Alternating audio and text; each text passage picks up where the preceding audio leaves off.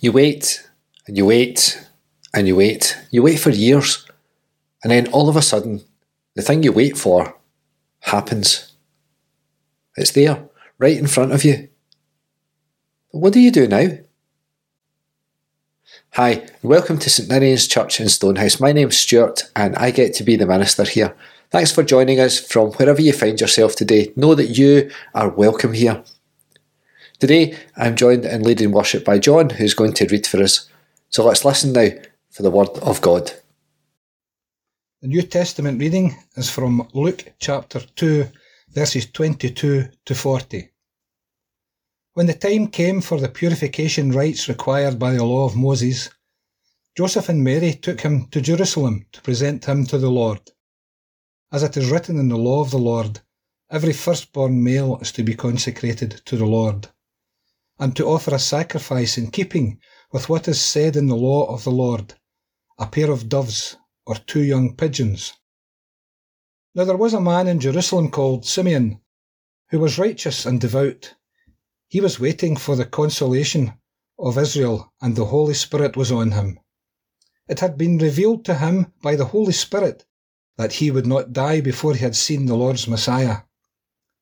Moved by the Spirit, he went into the temple courts. When the parents brought in the child Jesus to do for him what the custom of the law required, Simeon took him in his arms and praised God, saying, Sovereign Lord, as you have promised, you may now dismiss your servant in peace, for my eyes have seen your salvation, which you have prepared in the sight of all nations, a light for revelation to the Gentiles and the glory of your people Israel. The child's father and mother marvelled at what was said about him. Then Simeon blessed them and said to Mary, his mother, This child is destined to cause the falling and rising of many in Israel, and to be a sign that will be spoken against, so that the thoughts of many hearts will be revealed, and a sword will pierce your own soul too. There was also a prophet, Anna, the daughter of Penuel, of the tribe of Asher. She was very old. She had lived with her husband seven years after her marriage, and then was a widow until she was 84. She never left the temple, but worshipped day and night, fasting and praying. Coming up to them at that very moment, she gave thanks to God and spoke about the child to all who were looking forward to the redemption of Jerusalem. When Joseph and Mary had done everything required by the law of the Lord, they returned to Galilee, to their own town of Nazareth. And the child grew and became strong. He was filled with wisdom, and the grace of God was on him. When the angels appear to the shepherds in the middle of the night, they declare to them that they're bringing good news of great joy for all the people. To you is born this day in the city of David a Saviour who is the Messiah, the Lord. It all sounds great. Who doesn't want good news of great joy for all people? The shepherds rush to Bethlehem to find the baby all wrapped in cloth and lying in a manger, and they are indeed overjoyed. They're so happy that they tell anyone who will listen about what the angels told them about the child. Before they return to their sheep, still singing praises to God. I wonder, how many times in your life have you felt like that? So full of joy that you had to tell everyone all about it. I wonder what caused such joy and how long the joy took to fade a bit as life returned to normal. Or how long it took you to realise that people are happy for you, but the joy isn't theirs.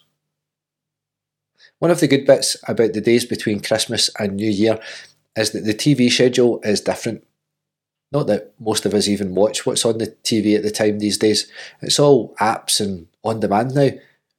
It turns out there are loads of brilliant kids' animations on. If you haven't seen the amazing adaptations of the Julia Donaldson and Axel Scheffler books like The Snail and the Whale or The Gruffalo, then you're really missing a treat. The other day, Avril had gone out and I made a coffee and turned on the TV, probably to watch whatever sport was on. Instead, I found myself watching the Disney Pixar movie Inside Out. I've seen it before, but it was a part of the film I didn't really remember. For those of you who haven't seen it, Inside Out is an absolutely brilliant story of what goes on inside the head of Riley, an 11 year old girl. Inside her head is a command centre where joy, sadness, fear, disgust, and anger struggle to work out how to react to what's happening to Riley when she moves from Minnesota to San Francisco. Joy is in charge, and she just wants Riley to be happy all the time. Everything goes wrong when joy and sadness get lost and have to journey through Riley's mind, through her imagination, her memory banks, and her subconscious. Joy eventually realises that Riley needs sadness too, and that some of what Joy thought were purely happy memories were actually tinged with sadness. We all know that sometimes the moments of greatest joy come after sadness. Joy comes in the morning, writes the prophet. I think we all recognise that. There are times when we have moments of great joy, but those moments are often when something changes when we realise that things will never be the same again. That's what's going on just a few days after Jesus' birth, when Mary and Joseph make the short journey from Bethlehem over to Jerusalem to present Jesus at the temple and to offer a sacrifice two turtle doves. Luke seems very keen to tell us that Mary and Joseph have fulfilled all the requirements. Jesus has been circumcised as required, and as firstborn son, he must now be taken to the temple along with Mary to take part in the ritual of purification that happens after birth. Remember, these are very strong religious ideas around blood at this time, so, so anything that happens where there is bleeding needs a ritual purification afterwards. It has nothing to do with sin or anything like that, it's a health and hygiene thing. At the temple, Mary and Joseph and baby Jesus meet two people we almost never talk about as part of the Christmas story Anna and Simeon. We read that Simeon was righteous and devout. He was looking forward to the consolation of Israel, and the Holy Spirit rested on him. It had been revealed to him by the Holy Spirit that he would not see death before he had seen the Lord's Messiah. I wonder what it was like to live with that kind of promise. You will see the Messiah before you die. It's been a long, long wait, and there must have been times when Simeon was discouraged, times where he doubted the promise, times where he lost hope. But, prompted by the Holy Spirit, Simeon goes to the temple where Mary and Joseph are there. And he takes baby Jesus in his arms and he starts praising God in words that have been used by the church across the centuries. Master, now you are dismissing your servant in peace, according to your word. For my eyes have seen your salvation, which you have prepared in the presence of all peoples, a light for the revelation to the Gentiles, and for glory to your people Israel. It's known as the Nunc Dimittis and it's become a part of the night prayers of the church, which are sometimes called Compline. It's a prayer of praise and of thanksgiving. I can go in peace because I've seen the promise of God fulfilled. This ancient hymn of praise also makes an appearance in the traditional funeral liturgies, a time where we give thanks for someone's life, but also a time when we're sad because they have died. Just look at what Simeon tells Mary and Joseph in the midst of his joy. This child is destined for the falling and rising of many in Israel, a sign that will be opposed, so that the inner thoughts of many will be revealed. And he tells Mary that a sword will pierce your own soul too. Yes, Jesus is the Messiah. The baby is the one the prophets told of. He's the one Simeon has waited patiently for. Jesus is the source of great joy, the Prince of Peace, if we want him to be. But there'll be some people who aren't going to like what's coming, and they'll do everything they can to oppose Jesus and all that he stands for. Jesus will bring change, transformation. Jesus will remind the world of God's priorities. Just look at what Mary sings when she discovered that she was pregnant. He has brought down the powerful from their thrones and lifted up the lowly. He's filled the hungry with good things and sent the rich away empty. There are some people with much to lose, And those people almost never let their power and position and wealth go without a fight. Imagine that Mary must have known this. This Magnificat, the song that she sings, isn't a song that Mary makes up. It's Hannah's song from a hundred years before. It's the song that Hannah sings in praise of God when she finds out that she's pregnant with Samuel, the boy who will become the high priest, the boy who would take over from the line of Eli, the boy who would anoint David as Israel's greatest king, ending the line of Saul. Samuel is the priest who would usher in the greatest changes in Israel's history, and there were many powerful people who didn't like it. And there was a cost for Hannah. Her prayer for a son was answered. Her joy was so great that people thought she was drunk. But her son, her only son, the son that she had wished for with all her heart, would be left at the temple to live a life dedicated to God. Simeon isn't the only one who's been waiting, waiting for a long, long time. Anna was a prophet who spent every day in the temple, waiting. She, like Simeon, was very old. She'd spent all of her time there in the temple, and as soon as the Holy Child appeared, she knew. Anna's response was to do what prophets do. She started to tell everyone who the child was, everyone who was looking for a change. Their wait was over. Their joy is complete, and Simeon, well, he's content. Anna and Simeon have found what they were looking for. And I wonder if that's how it is with us. Christmas has come, the Christ child has been born, and that's enough. It's enough to know that the light has come in the darkness. Enough to know that hope is present. Time to put away the tinsel and get back to normal. But perhaps we shouldn't. Perhaps we should take at least a couple of weeks to celebrate the great joy that has come with the birth of Jesus. As part of our celebrations, we should consider the implications and consider what our response will be, even in the face of the opposition the gospel provokes. Howard Thurman wrote, I will light candles this Christmas. Candles of joy, despite all sadness. Candles of hope, where despair keeps watch. Candles of courage, where fear is ever present. Candles of peace, for tempest tossed days. Candles of grace, to ease heavy burdens, candles of love to inspire all my living, candles that will burn all the year long. I wonder, now you've met the child, what candles will you light? What message will you spread? What transformation will you bring? What light will you bring to the darkness?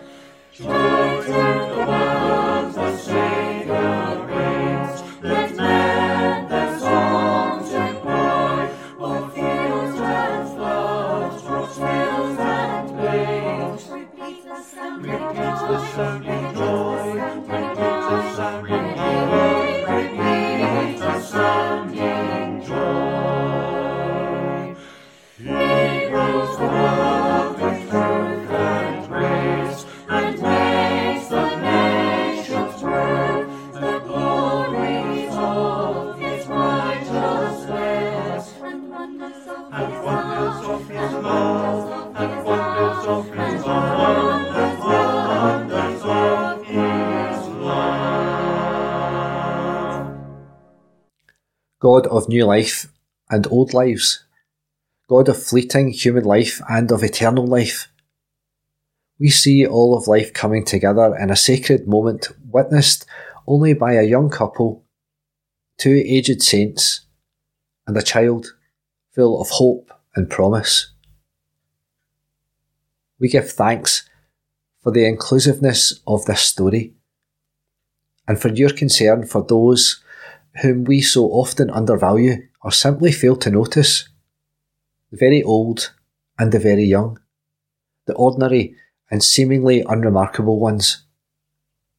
They're not invisible to you and must not be to us if we are to follow in the footsteps of the child whose birth we have just celebrated. The man whom the powerful rejected and the poor received gladly. The one who noticed us and showed us our worth and enables us to do the same for others. Gracious God, this is not a story about powerful heroes, but vulnerable ones. The very old and the very young. So we pray for our children and for our old people, and for ourselves if that's who we are. May they know kindness from those on whom they depend for care. May they not be overlooked. May they be valued not for what they once were or what someday they will be, but for who they are now. May their wisdom be sought, their gifts valued, and their stories heard. We pray for new parents in these strange and troubling times, and for grandparents celebrating new life, and for friends gathering together with those whom they love, and for those who consider them lucky because they have no one close, or are estranged from those who once were.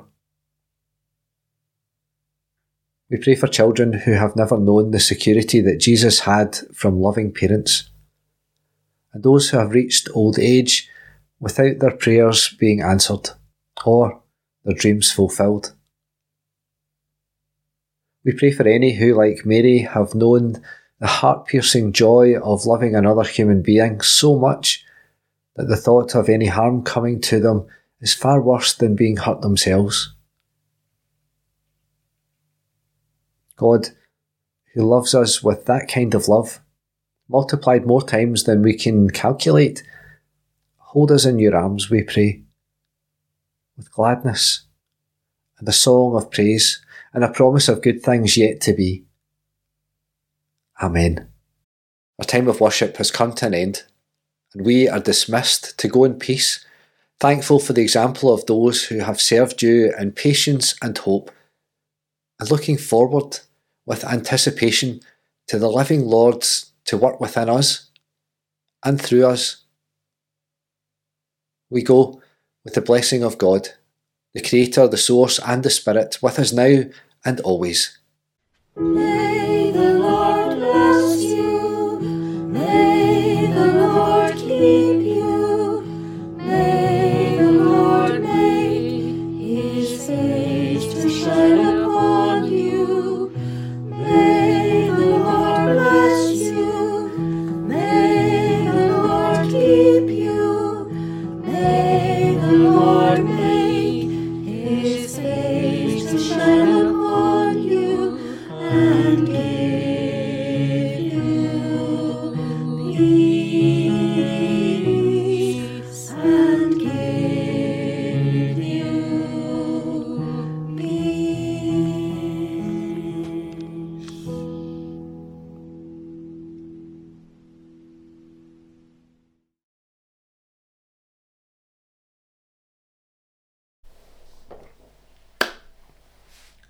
Our time of worship has come to an end, and we are dismissed to go in peace, thankful for the example of those who have served you in patience and hope, and looking forward with anticipation to the living Lord's to work within us and through us.